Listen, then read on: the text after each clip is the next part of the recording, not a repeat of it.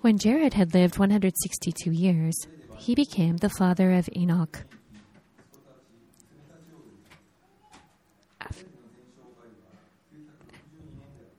He became the father of Enoch. Jared lived 800 years and had other sons and daughters. Altogether, Jared lived a total of 962 years and then he died. When Enoch had lived 65 years, he walked with the fa- he became the father of Methuselah. After he became the father of Methuselah, Enoch walked faithfully with God for 300 years and had other sons and daughters. Altogether, Enoch lived a total of 365 years. Enoch walked faithfully with God, then he was no more because God took him away. When Methuselah had lived 187 years, he became the father of Lamech. After he became the father of Lamech, Methuselah lived a 782 years and had other sons and daughters. Altogether, Methuselah lived a total of 969 years, and then he died. When Lamech had lived 182 years, he had a son. He named him Noah and said, He will comfort us in the labor and toil, painful toil of our hands caused by the ground the Lord has cursed.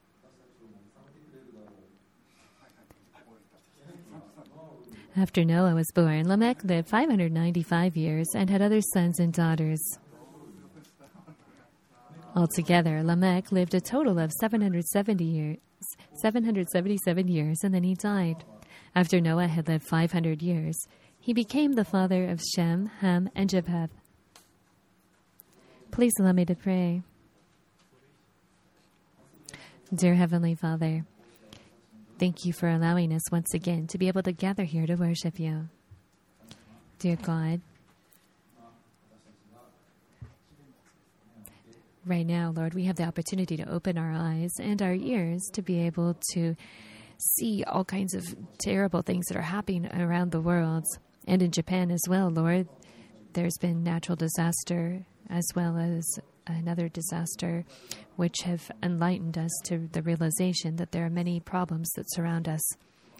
Lord, we know that in amongst these things that are going on, that we still can be walking with you and that we are people chosen by you. Lord, through the message today, we ask that we'll be able to restore and strengthen our faith and to truly walk with you Please, please watch over Pastor Anjiki as he gives the message today.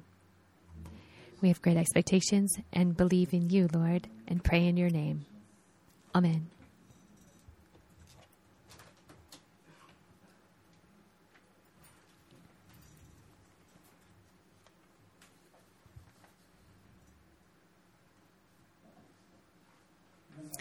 Good morning, everyone. Today we're going to be going over a message from the passage that was read just a moment ago from Genesis.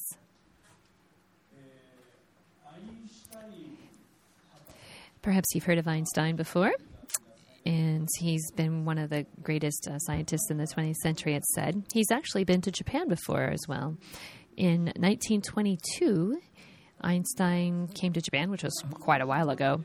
He went actually around the country and did a lot of speeches and lectures at that time. When there was once when he had given a speech, and after he did, a young man uh, asked him a question. He said, "Mr. Einstein, um, why are people born?" so it's kind of interesting that somebody would ask a scientist such a question. But Einstein was asked, "Why are people born? Why do people exist?" And he responded by saying, People are born to make other people happy. So it's not because of your happiness that you live, but it's your purpose in life or living is to make other people happy. And so it's quite possible that um, he wanted to, you know, contribute to the science realm. So I gave such an answer. However, if you think about what happiness is, then you might wonder why he would have said that. There's a famous um, uh, experiment that's been done where they put like uh, juice in a cup and there's you drink it and there's half left in the cup, right? And so some people looking at this cup with half a cup of juice in it, and some people say, "Oh, it's only half full," and other people are like, "No, you still got half of the delicious juice in it." And so there's two different ways people can look at the same thing here. Of they're looking, of course, at the same thing, but how they understand it or perceive it is difficult, uh, different. How you understand or perceive something actually changes your perception, uh, your perception or thoughts of it. And so, if you think there's only half left, you're going to be all upset about it, right? However, if you think there's still half left in it, you're going to be very grateful for what's there and have a positive attitude. In other words, if you're looking even at the same thing, some people will complain about it, and other people are going to be very grateful for it. And that just expresses the status of their heart. So, for example, if there was a cup of delicious juice and it was 100% full, do you think there's going to be anybody who would complain about that? You probably think, no, there's not going to be anybody who would complain about it. But there may be people who complain about a cup of juice that's 100% full. And it might be applicable to us as well. There's actually a list of that's been made of things that people really want to do. Have do you have such a list? maybe those of us who just want the worship service to and go eat lunch, there may be people who are experimenting on that right now. However, in this list of things that really want people really want to do, it says they want to read books more. You would think, well, just read a book, wouldn't you? And other people said, I want to study more. you would think, well, can't you just study? I mean, like, you, who's stopping you? But this is like the most important thing somebody wants to do. And another person said, I want to go to a ramen shop with my family. You would think, well, just go. and other people said, I want to go play in a park nearby. And another person responded by saying, I want to go to uh, a, a zoo and also to an aquarium. And another person said, I just want to become an adult. You would think that, well, if you just leave a child alone, that naturally what would happen. However, this is like what they really, pe- these people really want to do. So, who is it that created this list? These are um, actually children with cancer who wrote these requests. They're kids. And they don't even know how many years they can live. And these are the things that those kids really wanted to do. On your list of things that you want to do, are there any of these things that you would have difficulty with? I mean, if you want to study, you may have difficulty, but you could do it, or you could read a book, right? We can see uh, things and we can hear things, and we are able to eat delicious things as well. We can use our arms and legs too, for the most part. But if you think about what would happen if you lose ability of any of those things, it, all of a sudden things become very difficult. So basically, what this is showing us is that we're not even thankful for what we have. We just think that, you know, happiness is something you look for out there, but it's not. It's something you realize or something you notice or you you internalize. You can't go looking for happiness. It, it's just going to make you unhappy in doing so. Happiness is something you realize. In today's passage, we can see how actually that is what is being taught to us. This is book of Genesis and let's review it just quickly here. God first created uh, Adam. He was the first human. And how he made Adam was that he, he used uh, the dust of the earth to create him. And in that, God breathed, uh, his breath into it.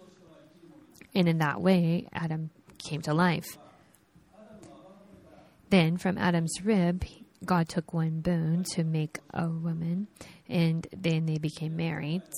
Between them, a child was born. Uh, first was Cain, and then a younger brother, Abel. They were born from the same parents, of course. However, their faith in God was completely opposite. And that became very clear when they were to give an offering to God. God was accepting of the younger brother Abel's uh, offering, but not the older brother Cain's. And the older brother Cain became upset and killed his younger brother Abel. This was the first instance of murder in human history. The older brother killed the younger one, and it was in, in amongst their family. In this way, Cain started this uh, series of descendants who had no faith in God. However, God allowed another son to be born to Adam and Eve to be able to carry on the line of faith through Abel who, after he died, and this was through the the son of Seth. Through Seth, uh, this line of faith in God was able to be passed on, and in that way, Adam gave Seth the name of Seth or foundation, so that that would be the truth.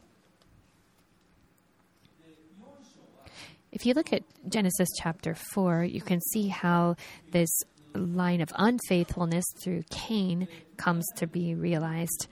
And you realize there's a name of a person by the name of Lamech who was very prideful. And he's like, if you know you do anything to me, I'll get back at you 77 times. And he had all, made all these very strong uh, comments. He had three sons who were born. However, if you look at the line of faith, you can see how that was passed down through Seth's line. And there were 10 generations to Noah. Amongst these, we're looking specifically at three people today. The first one is Adam. And uh, regarding Adam, in verse, uh, chapters 3, 4, and 5, it's explained.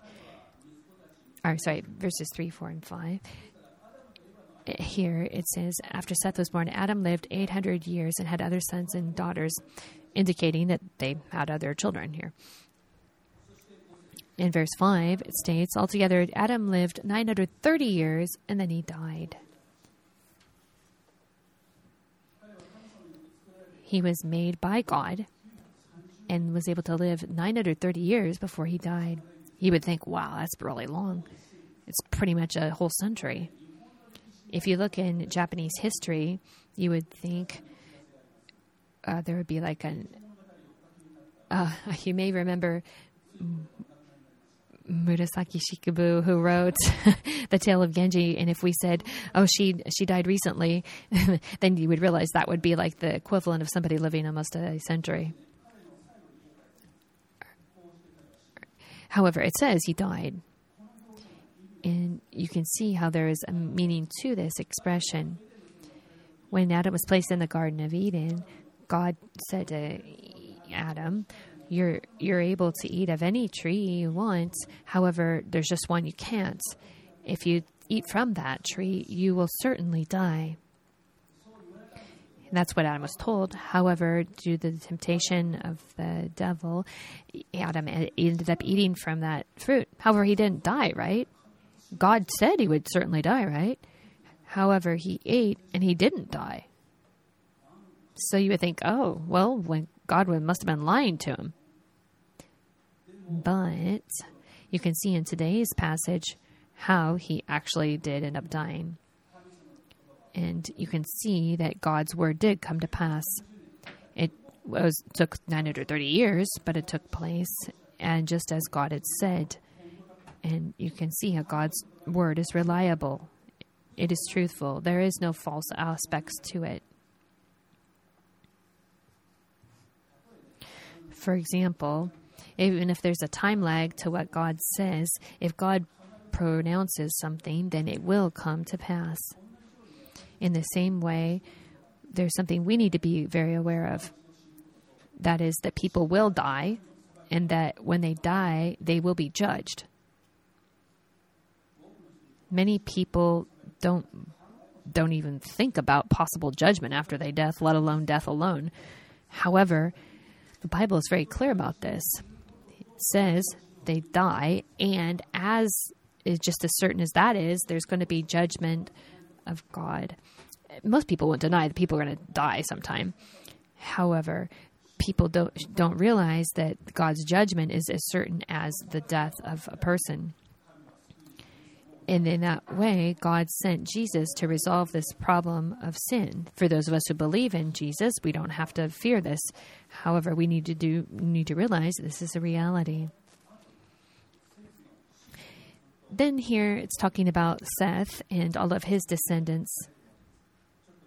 Let's look at this. Seth's meaning is a foundation or base for something. And in this way, the name was given to represent how the faith in God would be passed down. It would be the foundation to be passed down to future generations. And it was Adam who gave Seth his name.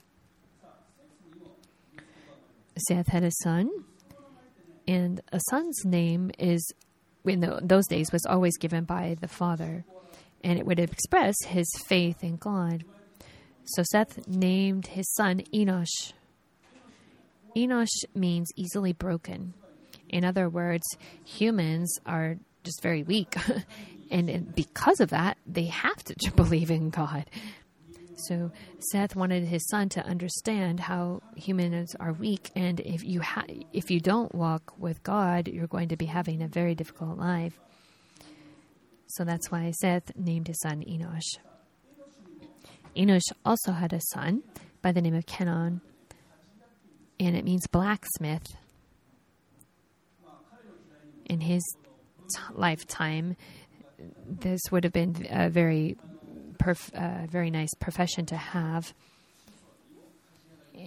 And there was also a blacksmith in Cain's um, uh, lineage as well. Regardless of the faith a person had, people would have various professions. However, the contribution to civilization would have been much greater if they had a good job, and this would have also expressed their faith.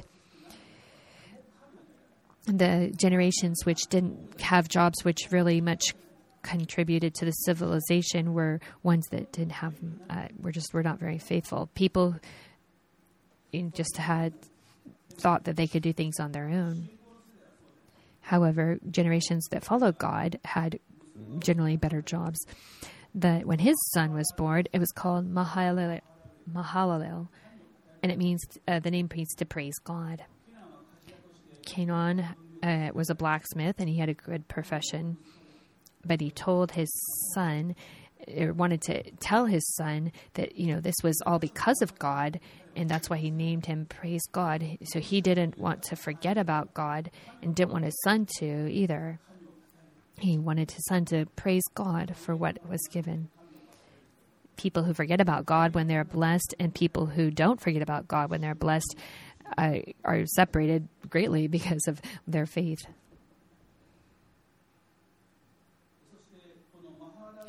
Mahalalel had a son as well, and his he named his son Jared, and Jared means to protect or defend something, and he was trying to infer or tell him to be protected by God or be have God let God defend him. Jared's son was Enoch, and Enoch means consecration. He's describing the kanji in Japanese for it.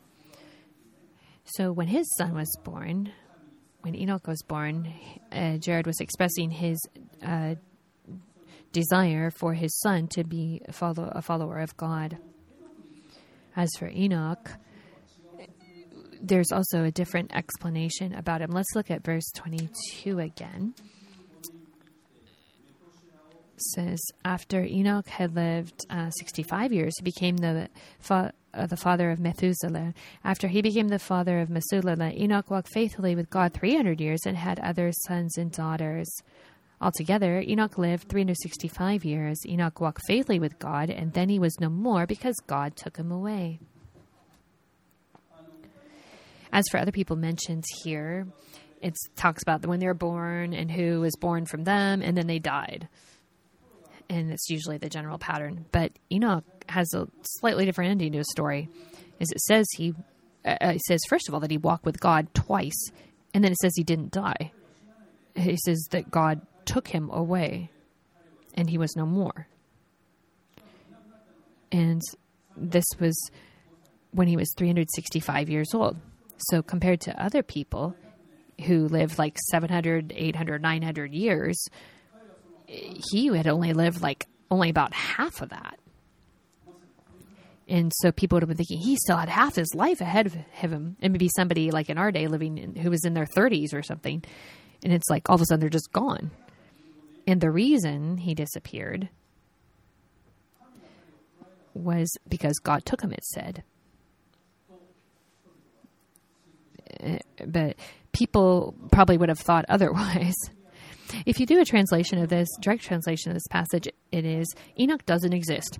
The reason is because he was taken by God.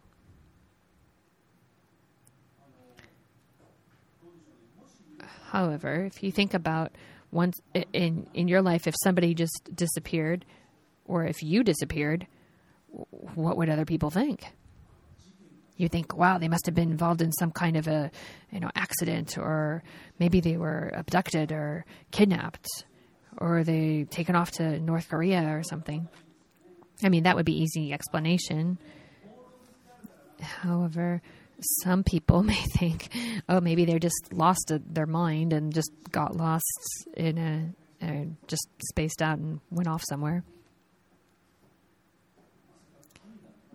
They wouldn't. Your first uh, guess wouldn't be that God took someone.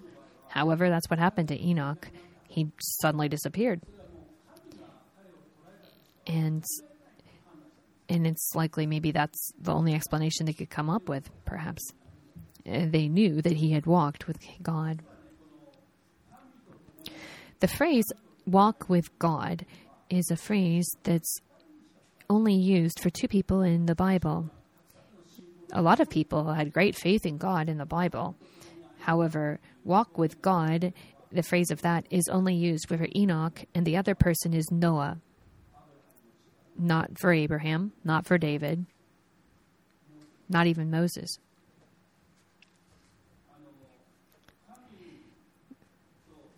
God and humans, when they walk, when they walk together, there's two different patterns that can be considered.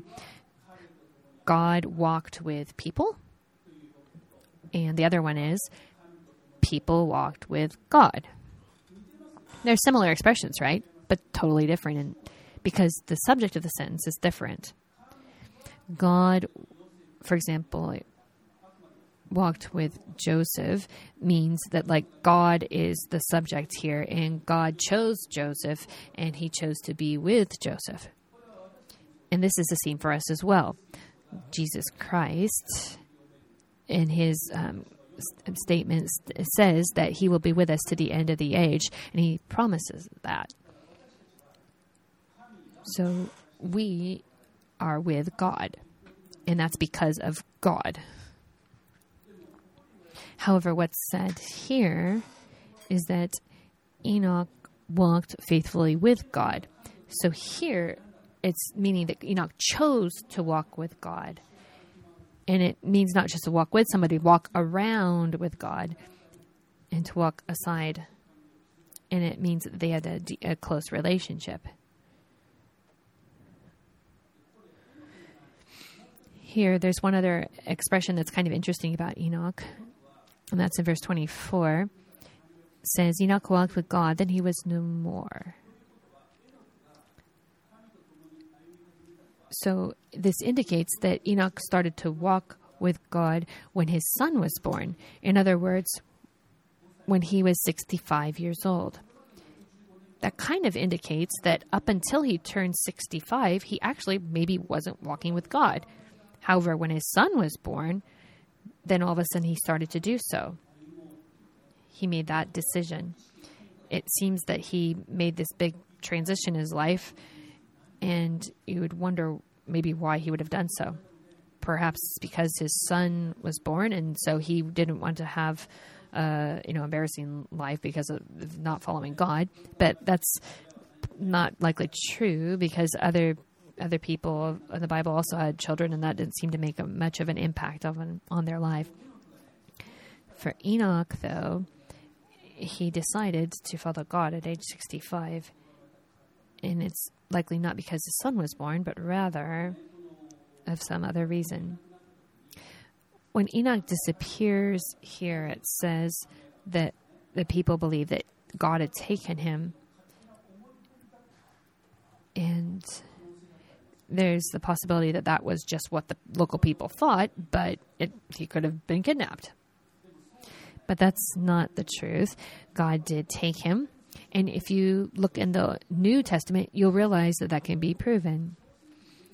The people in Genesis and um, have some information about them that you that isn't clear, but if you read the New Testament, it actually becomes clear.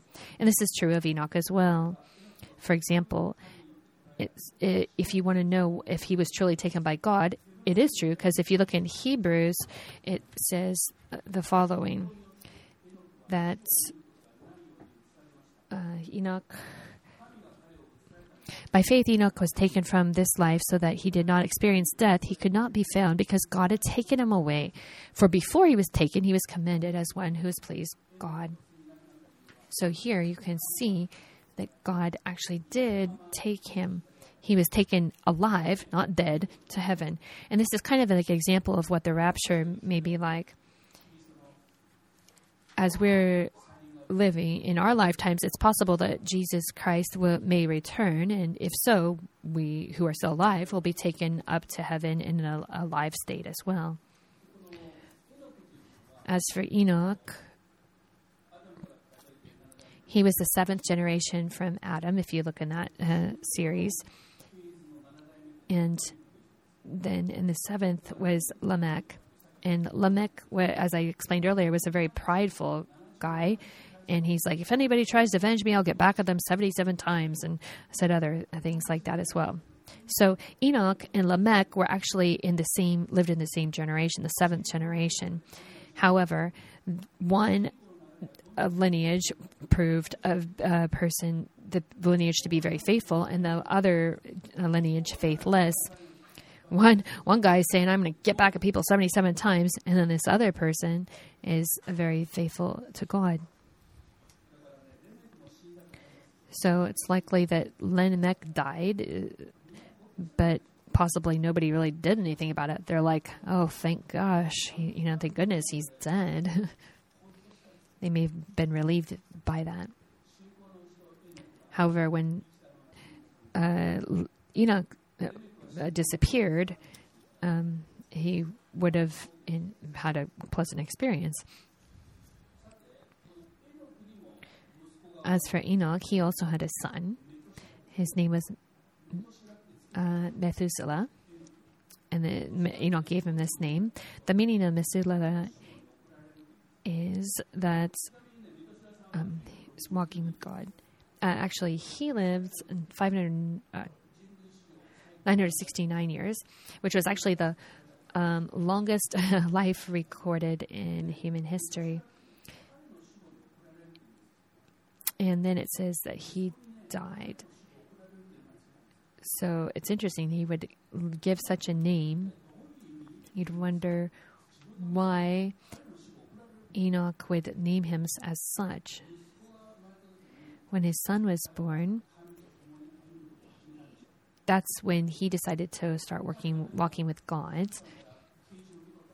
And perhaps God told him something specific to do after his son died, after he died, then um, something would be done for God, and that was actually in reference to the Noah and the flood that would be in the future. It's in the world, he was told that there would be judgment of God, and that would take place after he died, and that's actually what happened with uh, Noah. That happened the year after he died. In this way, Enoch was able to pass on f- faith. And and he really had to f- made the decision to follow God, and that's why he named his son Methuselah, so that after he died, he would still be um, the faith would still be passed on.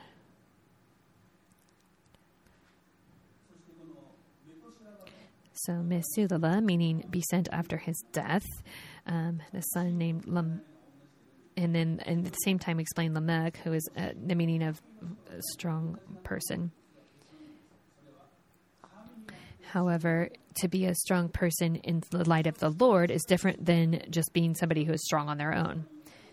So, Lamech here is was strong in the Lord. Lamech's son was Noah. The meaning of Noah is comfort. Looking at verse 29, it says, He, Lamech, named uh, him Noah and said, He will comfort us in the labor and the painful toil of our hands caused by the ground of the, the Lord has cursed. That's why he gave his son the name Noah. What this is inferring is that between Adam and Eve, they would have the lineage of faithful people and unfaithful people. And the, this these two groups of people were not living in two totally different places. They were living in the same world. And of course, they would have interacted with each other. And after each generation moved on, then the group of faith would was greatly. Uh, the the group of non-faithful people actually really got an advantage over the people who are faithful, and that's what happened in the era of Noah, where there was so many unfaithful people. And here says that they were all uh, uh, turning their hearts toward evil. People were not trying to do anything good. And this is what happens in the time of Noah, and that's why God decided to have the flood occur. It wasn't something that just suddenly happened. In Noah's uh, father's generation, there was already uh, signs of this because the people who had faith were being greatly impacted by those who didn't have faith, and the world just became worse because of that. And that's what God was uh, inferring that would happen later is the flood of Noah. Lamech's son Noah would be one who would have be one of hope in that era and would be able to comfort others through what would happen the world as they know it would come to an end, but through Noah, there would be a, a new world beginning that would they could be comforted uh, from, and that was actually what passed on.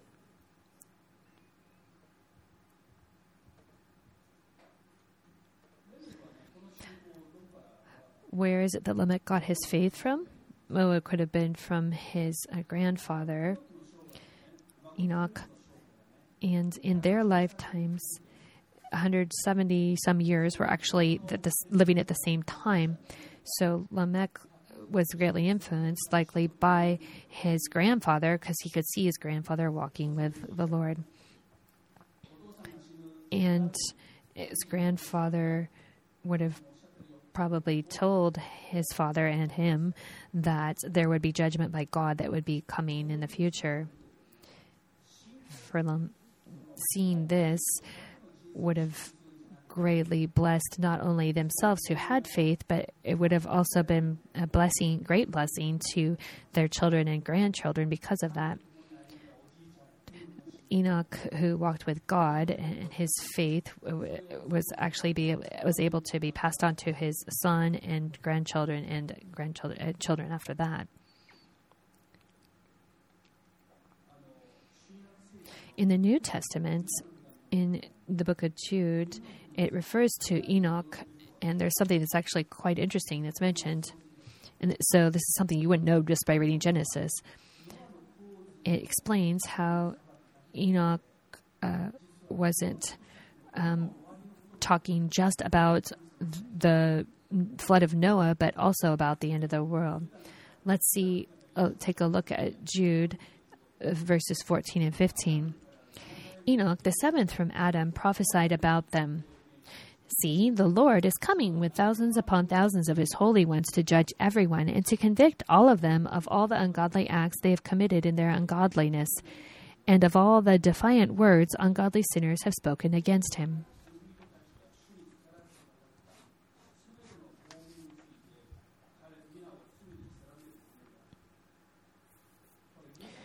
And this is talking about Jesus' second coming here, the final judgment, the end of the world. In the Genesis, in the book of Genesis, this is already prophesying about the end of the world. It's provides prophesying not only about the flood of Noah after his son would die, but what would happen thereafter. And this is still the future for us as well. The second coming of Jesus Christ and the the final judgment are also being referenced here. And when he heard about this, it's likely that he probably would have been very much uh, um, encouraged to truly follow God. And his faith. In this way was passed on to Methuselah and to Lamech and Noah as well. recently we've uh, started a new year. It's 2024 and as a new year begins this is also an opportunity to realize we're just that much closer to going to heaven around the world if you look at what's going on you can see that the world there, there's still the war between russia and ukraine and you can see what's going on in israel as well on the internet you're able to look at all kinds of things that are going around the world and see uh, the country names that come up first Russia, Iran, Turkey, Israel, so on. If you look at Russia and Iran and Turkey and Israel, if you hear about them, it's like if anyone if any christians are shocked by what's going on that's actually strange because in the old testament there's a prophet of ezekiel and in his prophecies, he says at the end of the world, he states that Russia, Iran, Turkey are going to form a covenant and uh, go go against Israel. And this is the Ezekiel war that's uh, prophesied. And you can see that that's like exactly the way that things seem to be headed. If there wasn't a country of Israel, this couldn't happen, of course. And for there was actually a period of well over several hun- hun- thousands, hundreds of years where there was no country of Israel. And for people living in that time, they weren't able to stand this prophecy. However, we are living in this time, and we know that there is the, such a country, so we can see how it can be. A, so Russia, Iran, and Turkey, when they form as uh, agreements, you can see how this could come to pass. Russia, Turkey, and Iran, these countries are always fighting with each other. They're not very friendly to each other. And it's kind of crazy to think that they would actually work together to get at Israel, but now you can see how that could possibly happen because Russia is still fighting with Ukraine, but their weapons are coming from Iran. They're using drones and so on. And they're talking with Putin so you can see how these three countries could easily form an agreement. You can see exactly what Ezekiel was prophesying, how that could easily come to pass in the, the era we're living. Enoch, when he was um, hearing from the Lord, he, he really seemed to think that it, it was a good idea to follow God, and he did. If he hadn't, then things would have definitely been different. We too are living in an era where we can realize the importance of following God. Micah was um, said in chapter 6, verse 8 He has shown you, O mortal, what is good. And what does the Lord require of you? To act justly and to love mercy and to walk humbly with your God.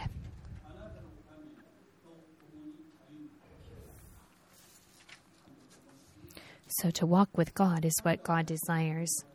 God is with us, and understanding that, of course, gives us uh, joy. But we need to make the decision of whether we want to walk with Him, whether He will be our God and our Lord. And when we do, then that is what can make us happiness happy as we are not able to find you can't just go out and find happy happiness you have to realize it to realize that when God is with you, then that's what gives you joy. Let's remember that as we start this new year and as the end of the world is approaching closer day by day. Let's remember, Lord. Let's pray. Dear Heavenly Father, thank you for allowing us to learn from your word again today. We learned about how Enoch was taken and how it, he uh, made a decision to follow you. We who are living uh, closer and closer to the end of the world um, can be uh, reassured of this and of what your word is. We are Christians living in the last days. Allow us, Lord, to turn our hearts once again to you and to be able to walk with you. Allow us to make that decision, to make the decision to proactively walk with you, Lord. We have a strong desire to have that happen in this coming year. So, Lord, please provide us with guidance to do so. We pray this in the name of our Lord, Jesus Christ. Amen. Now let's pray for a moment together in silence.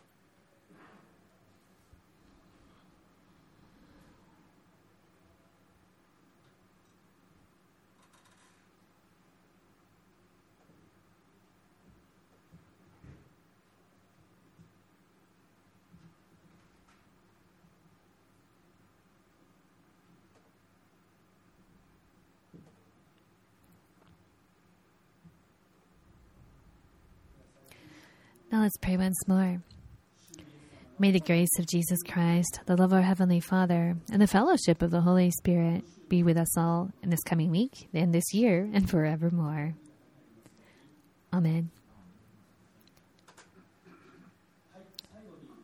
We have a few